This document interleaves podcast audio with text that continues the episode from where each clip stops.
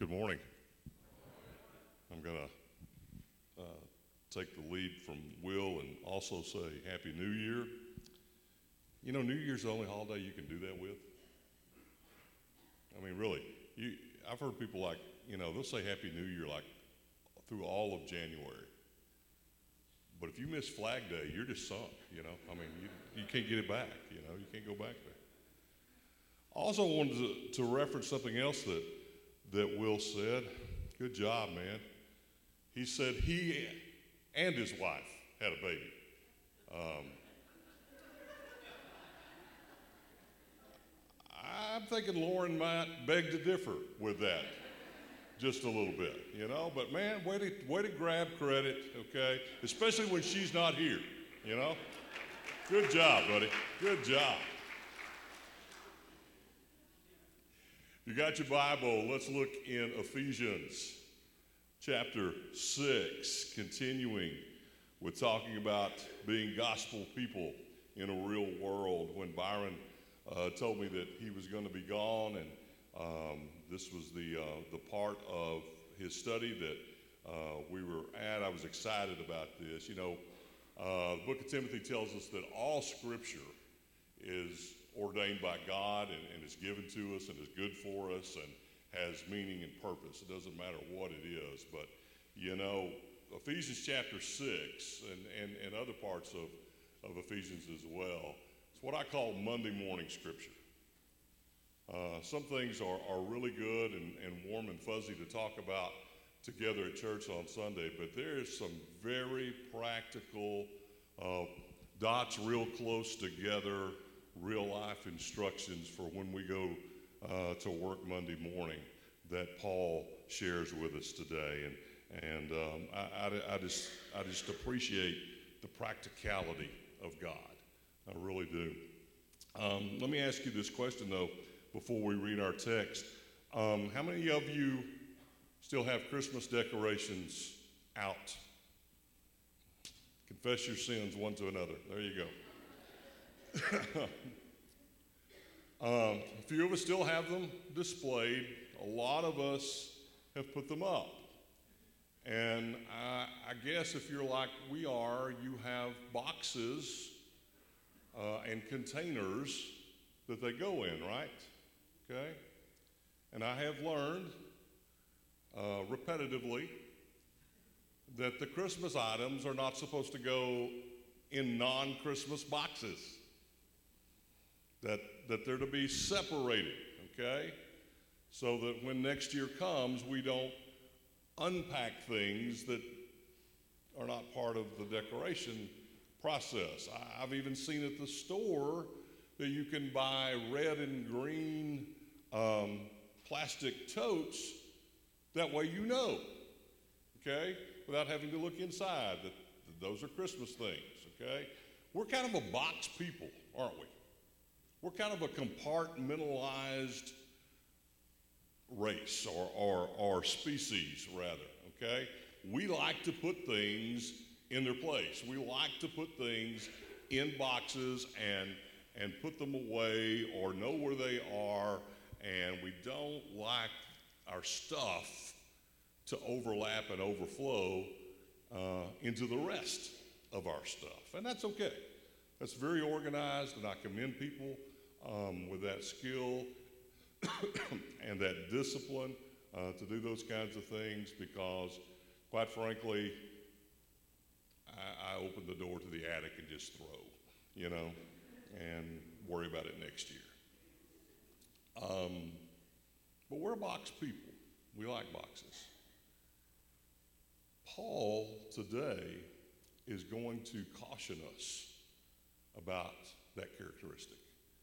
He's going to caution us not to be so boxy or so box oriented in our lives. Because without realizing it, we can um, acquire two very distinct boxes. We can de- acquire a secular box and a sacred box. And without meaning to, as we live our lives, we can put things in the sacred box that we think go in that particular box things of God, things of church, things of, of um, living and, and uh, worshiping the Lord, and, and how we act in that process, how we act at church, things that are customary here. Those all begin to funnel into our sacred box. Problem comes in that we do the same thing with our secular box. When we get out into the real world, if our secular box and the contents in that box look completely different than what someone would find in our sacred box, then Paul's going to tell us we've got an issue and we've got a problem. Because to God, there's no distinction.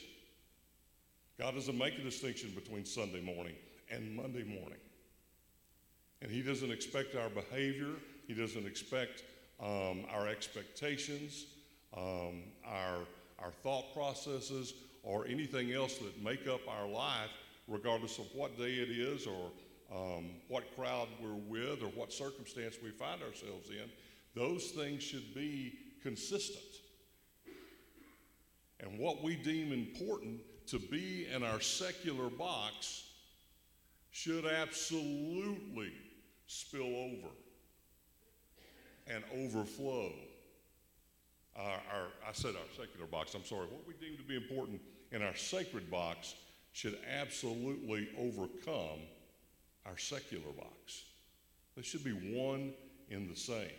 We should be um, what God calls us to be, regardless of where we find ourselves. Now, He's going to teach us that today um, using uh, four uh, illustrations about relationships. So let's, let's look at our text. Uh, chapter 6, in verse 1. He says, Children, obey your parents in the Lord, for this is right. Honor your father and mother, which is the first commandment with a promise, so that it may go well with you and that you may enjoy long life on the earth. Fathers, do not exasperate your children. Instead, bring them up in the training and instruction of the Lord. Slaves, obey your earthly masters with respect and fear and with sincerity of heart, just as you should uh, just as you would obey Christ.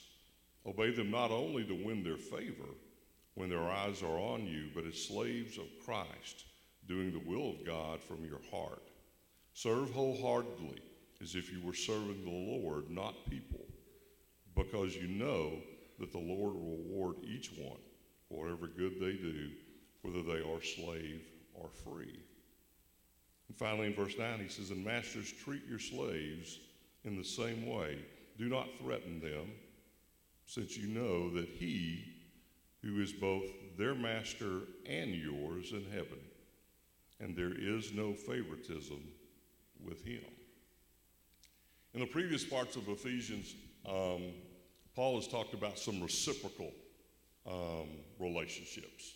Specifically, he's talked about um, marriage uh, in, in, in the earlier part of his letter there.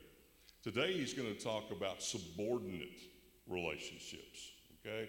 And he provides us two examples, two illustrations here that have a lot of different places of application. We, we, can, we can put um, the context of what he's saying, okay, in a lot of different places in our lives today. Though he, he speaks specifically about really two ends of two different subordinate relationships making up the four, man, they apply.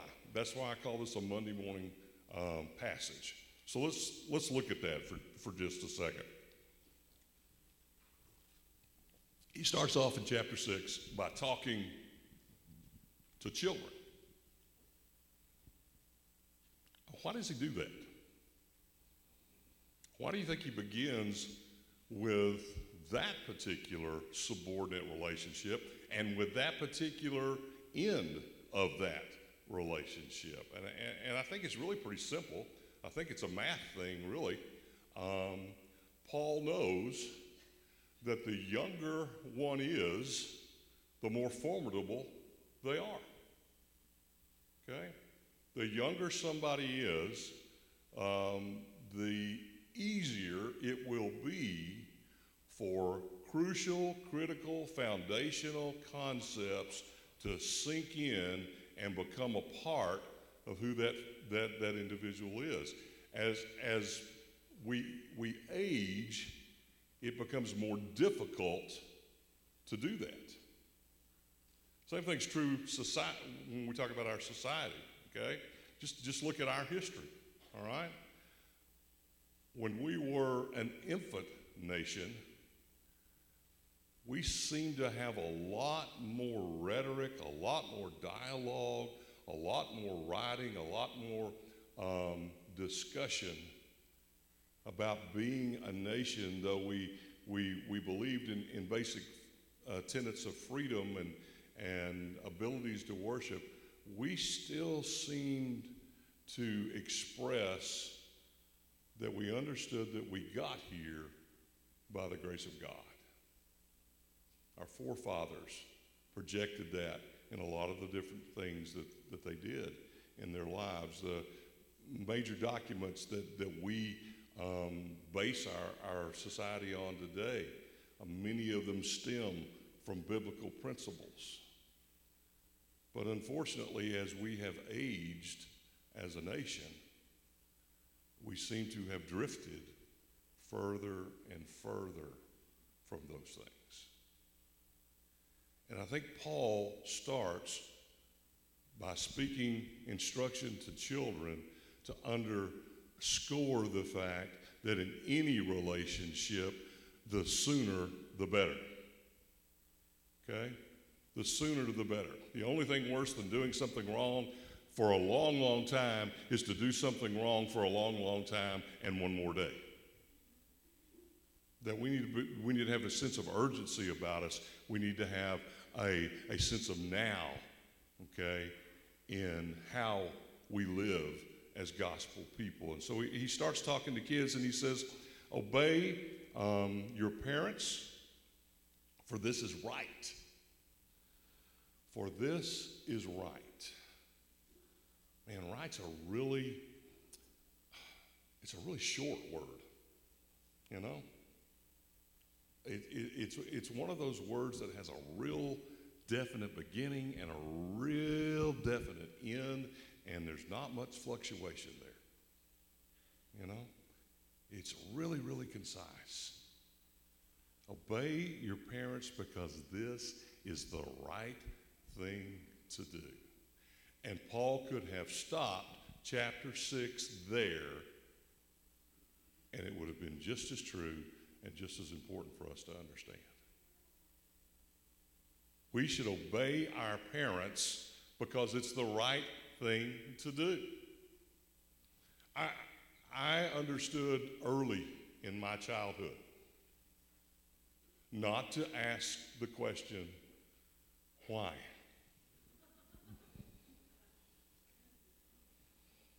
Don't do that. I could ask how. My parents were, were patient with me, and they would explain how things work, and, and they try to expose me to different things so that I could learn. And, and I was a curious kid, and, and all those kinds of things. And, and they, were, they were very long suffering with me when it came to that. Not so much when I asked why. Because I got the standard biblical answer because I said so. My mother's voice would get about that deep.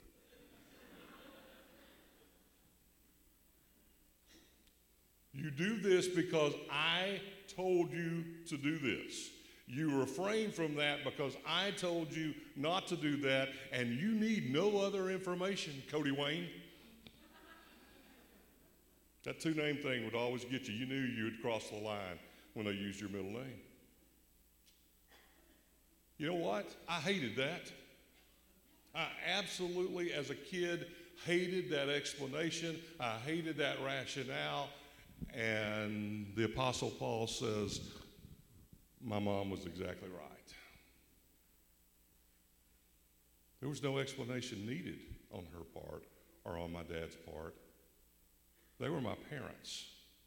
And I was to obey them simply because they were my parents. And that, unfortunately, has become less prevalent in our world today. And before we jump on the kids, I think we have to take ownership of that. Because, adults, there are some people in our world that hold a particular position or a particular relationship between you and I, and that position causes them to have to make decisions that they have to make. And sometimes we don't like them, but sometimes we have to do them. Just take my word for it, it is futile to argue with a referee. You are wasting your breath. Okay? You are absolutely wasting your time. Sometimes we have to be obedient to people, to, to others in our lives, simply because that is the right thing to do because of the position that they hold. How in the world can we be blindly obedient to a God we cannot see and touch if we can't do that with others in our lives? That's what Paul's talking about here. He's not just talking to kids, although that's extremely important, that's foundational.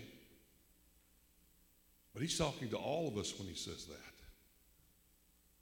He, he uses these illustrations this morning of, of the, these particular relationships because the bottom line is going to all come down to the fact that sometimes we must obey God when we don't want to.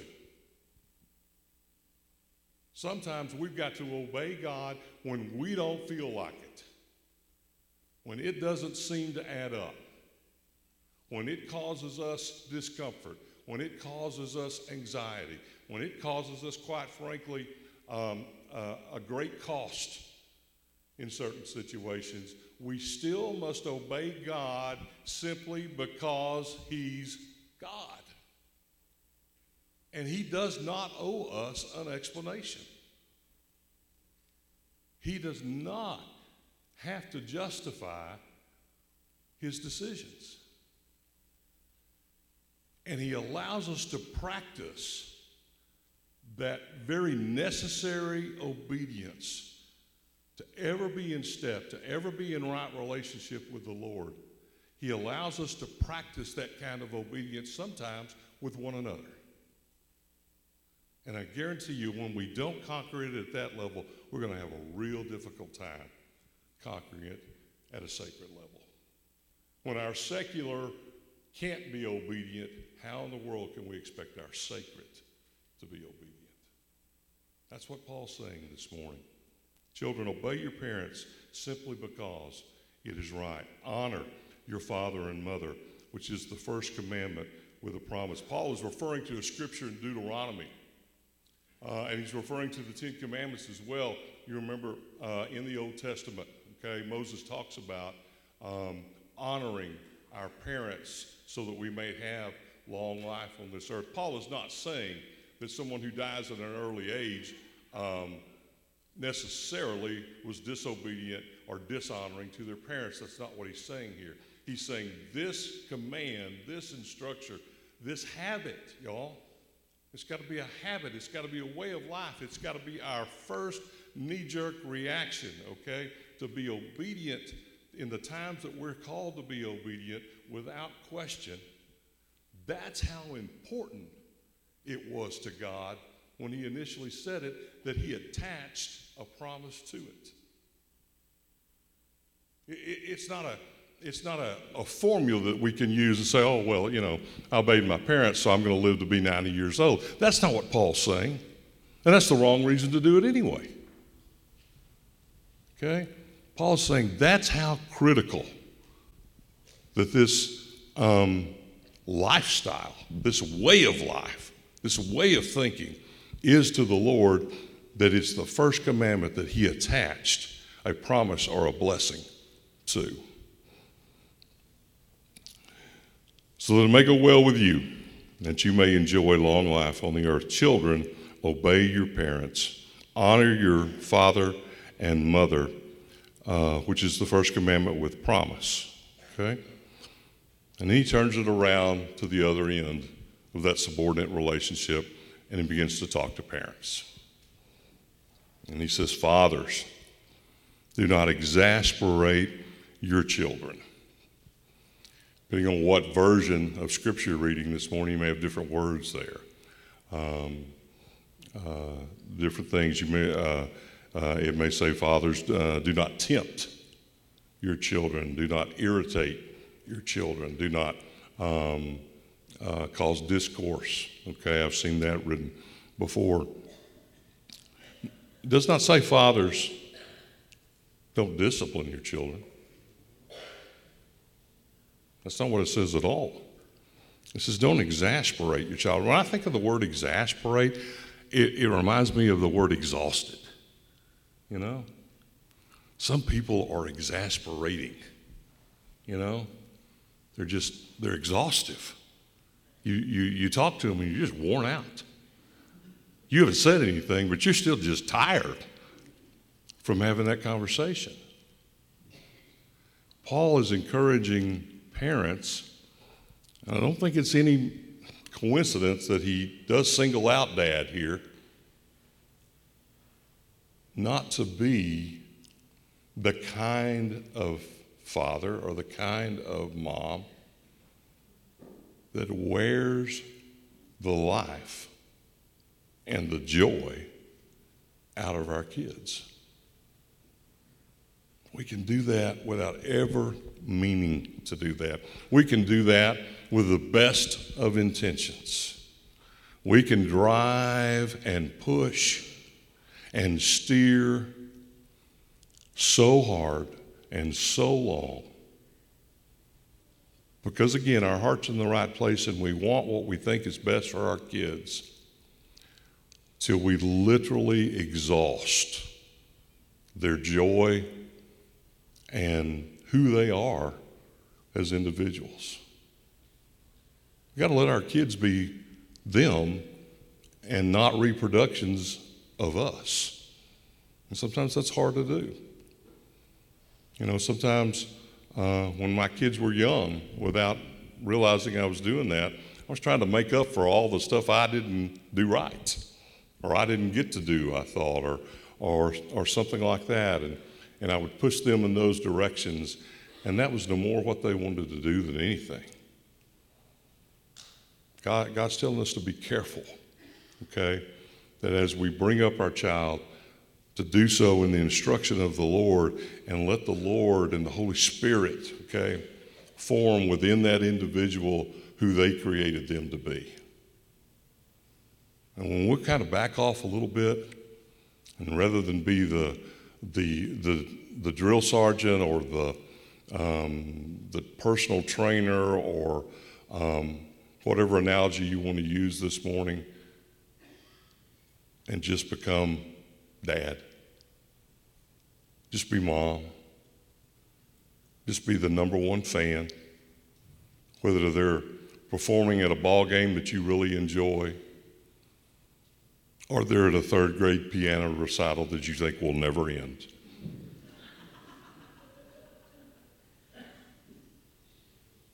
then God has a chance to forge a relationship that'll last a lifetime.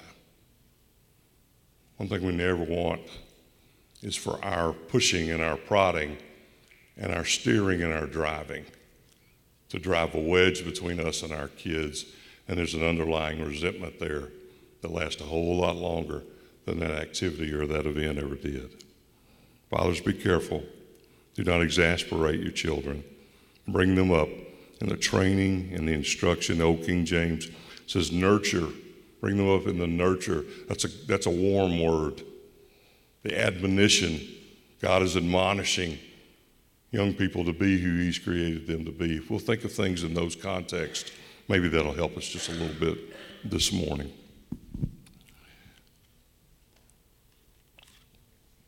He moves on and he talks about a different relationship um, in verse 5. He says, Slaves, obey your earthly masters with respect, with fear, with sincerity of heart just as you would obey Christ. Um, the context that Paul is, is talking, the time frame in which Paul is talking, um, the word slave is probably not the same that comes to our minds when we hear and read that word, okay? Um, actually, the, the correct term uh, is bond servant. Um, these are people that would have some type of relationship, some type of affiliation with someone who owned large pieces of property or businesses or, or, or whatever, and they would indenture themselves to that individual, okay, and become their, their servant for long periods of time, decades, okay, um, because that was a good life, okay? Uh, uh, that, that, was, that was a profitable thing, that was a, uh, a positive thing for them. Uh, these were not people that were uh, captured against their will, okay? These were not people held in slavery against their will. These were people who made agreements with landowners and business owners and Uh, uh, people like that. In fact, uh, uh there was a custom even back in that day where the bond servant would, would pierce their ear in a certain fashion that identified them with that particular um, owner or landlord or, or, whatever term you're, you're comfortable using this morning. Okay, so it, it's a little bit different than what we think about. Yet there's a definite, still correlation, a definite uh, illustration here that one's in charge and one is not. Okay? One is higher on the rung and one is lower. Okay? And Paul speaks to the one on the lower part of the ladder first, and he says, Obey your master. And I'm paraphrasing here, but basically, just as if you were in conversation with the Lord. You be obedient to Him just as if God were telling you what to do. How far have we gotten away from that in our world? I mean, really, how far have we gotten away from that? How, how, how often do we see people doing things in the workplace when there's no apparent benefit for them. How, how long has it been since we celebrated something on the news or, or, or in the world in general where somebody just simply shows up and goes to work and does the very best they can without recognition, without pay raises, without anything like that because that's the right thing to do? Now, we, we, we've, we've segued into a world that's about me.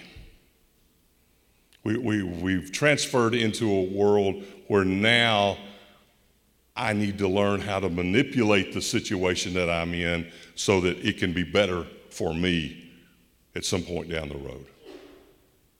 Or if somebody's going to ask me to do something or tell me to do something, then I better understand it. I better agree with it. Most of the time, I even better like it, or I'm going to have to rebut that just a little bit. It's tough for us here in our American culture to understand this concept. It's tough for us in Western civilization we built the world by pulling ourselves up by our own bootstraps to reconcile that with what the scripture says this morning that when we find ourselves in a subordinate position, we are to be loyal, we are to be obedient, we are to be subservient to the person in the higher position. And if they make the mistake, that's on them. The scripture says, as far as I'm concerned, I will do what is right between God and man. If my boss fouls up, that's on him. We have to be a people who are willing to be um, subordinate even when it does not make sense. Because once again, if we can't do that in our earthly relationships, there will come a, a crisis in life when we're going to find it very, very difficult to do that with the Lord. And then we're going to be in big trouble. It, it's, it's counterintuitive. I get it. I understand it. Most people would tell you um, this, is, this is strange, this is wrong. In another place in Scripture, Paul writes, This is a strange gospel that will be offensive to many, that will not make sense. But it's, it doesn't keep it from being the truth. We are, we are called as Christians to be a subordinate, obedient, compliant people. And then finally, Paul talks about the person on the top rung of the ladder. He refers to him as the master. He says, Treat your slaves in the same way, do not threaten them, since you know that he, he's talking about the Lord, who is both their master and yours, sees no difference in the two of you. All of us from time to time are going to be one or the other of those illustrations in the rung of life. Sometimes we're, we're on the bottom or somewhere in the middle. Sometimes we're on the top. I'm going to just tell you that whole top thing ain't all it's cut out to be. And that's what Paul's trying to, to, to warn us about here this morning. Paul is telling us blatantly that being in charge of people is not about power, it's about responsibility. It's about taking care of people. It's about, it's about having concern and compassion for people. It's also about valuing those people and letting them know that. And understanding that you're in the position that you're in, not because you're all that in a bag of chips, but because that's God's plan for this particular organization right now. Not, not, not because of anything that we've accomplished or anything that we're able to do. It's just the way that God has things lined up. And with that comes a huge responsibility. Oh, on the chart at, at, at our school, you know, chain of command and, you know, who do you go to when you need this or whatever? My name's at the top. Big whoop. If I don't go to school one day, there's a real good chance a lot of people are not even going to know that. But if I have a bus driver not show up, let me tell you, we got problems.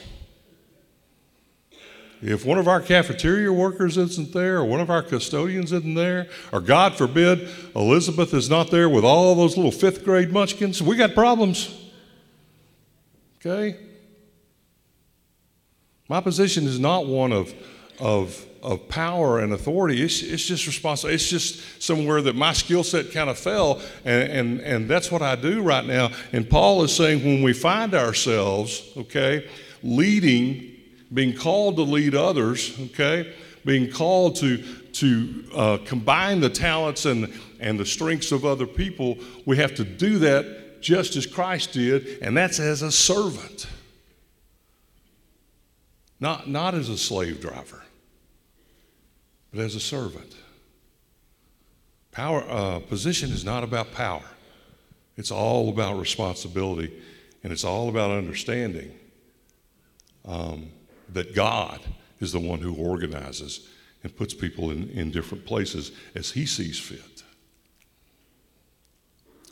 One final reason this morning why we must be obedient, not only to God, but sometimes to the people and to the circumstances in our lives. Not only just because it's right, but most importantly, because that's exactly what Jesus did for us. His dad gave him instructions that made no sense. His dad said, Leave the splendor of heaven where angelic beings worship you night and day, and go to earth as a frail, helpless child. Be born in poverty, live that way, and then ultimately give your life in, in the cruelest way that we could ever imagine. That's what his daddy told him to do. Nowhere in here will you ever find that Jesus turned to his father and said, Why? He just went. And he just did. And you and I are hopeful people this morning because he, as Scripture says, was obedient to death. Not only that, but even death on the cross. Let's pray together. Father, we love you and we thank you, God, and we ask you, Father, uh, for your continued patience with us, God, as we struggle with some of these concepts, Lord, as our human nature often uh, interferes with what we know to be right. God, help us to be a submissive people and understanding that submissiveness, God, is so far away from weakness. It's on the complete other end of the spectrum because, Father, you submitted yourself. Lord, you submitted yourself to the cross. And you're the strongest being that ever, ever existed.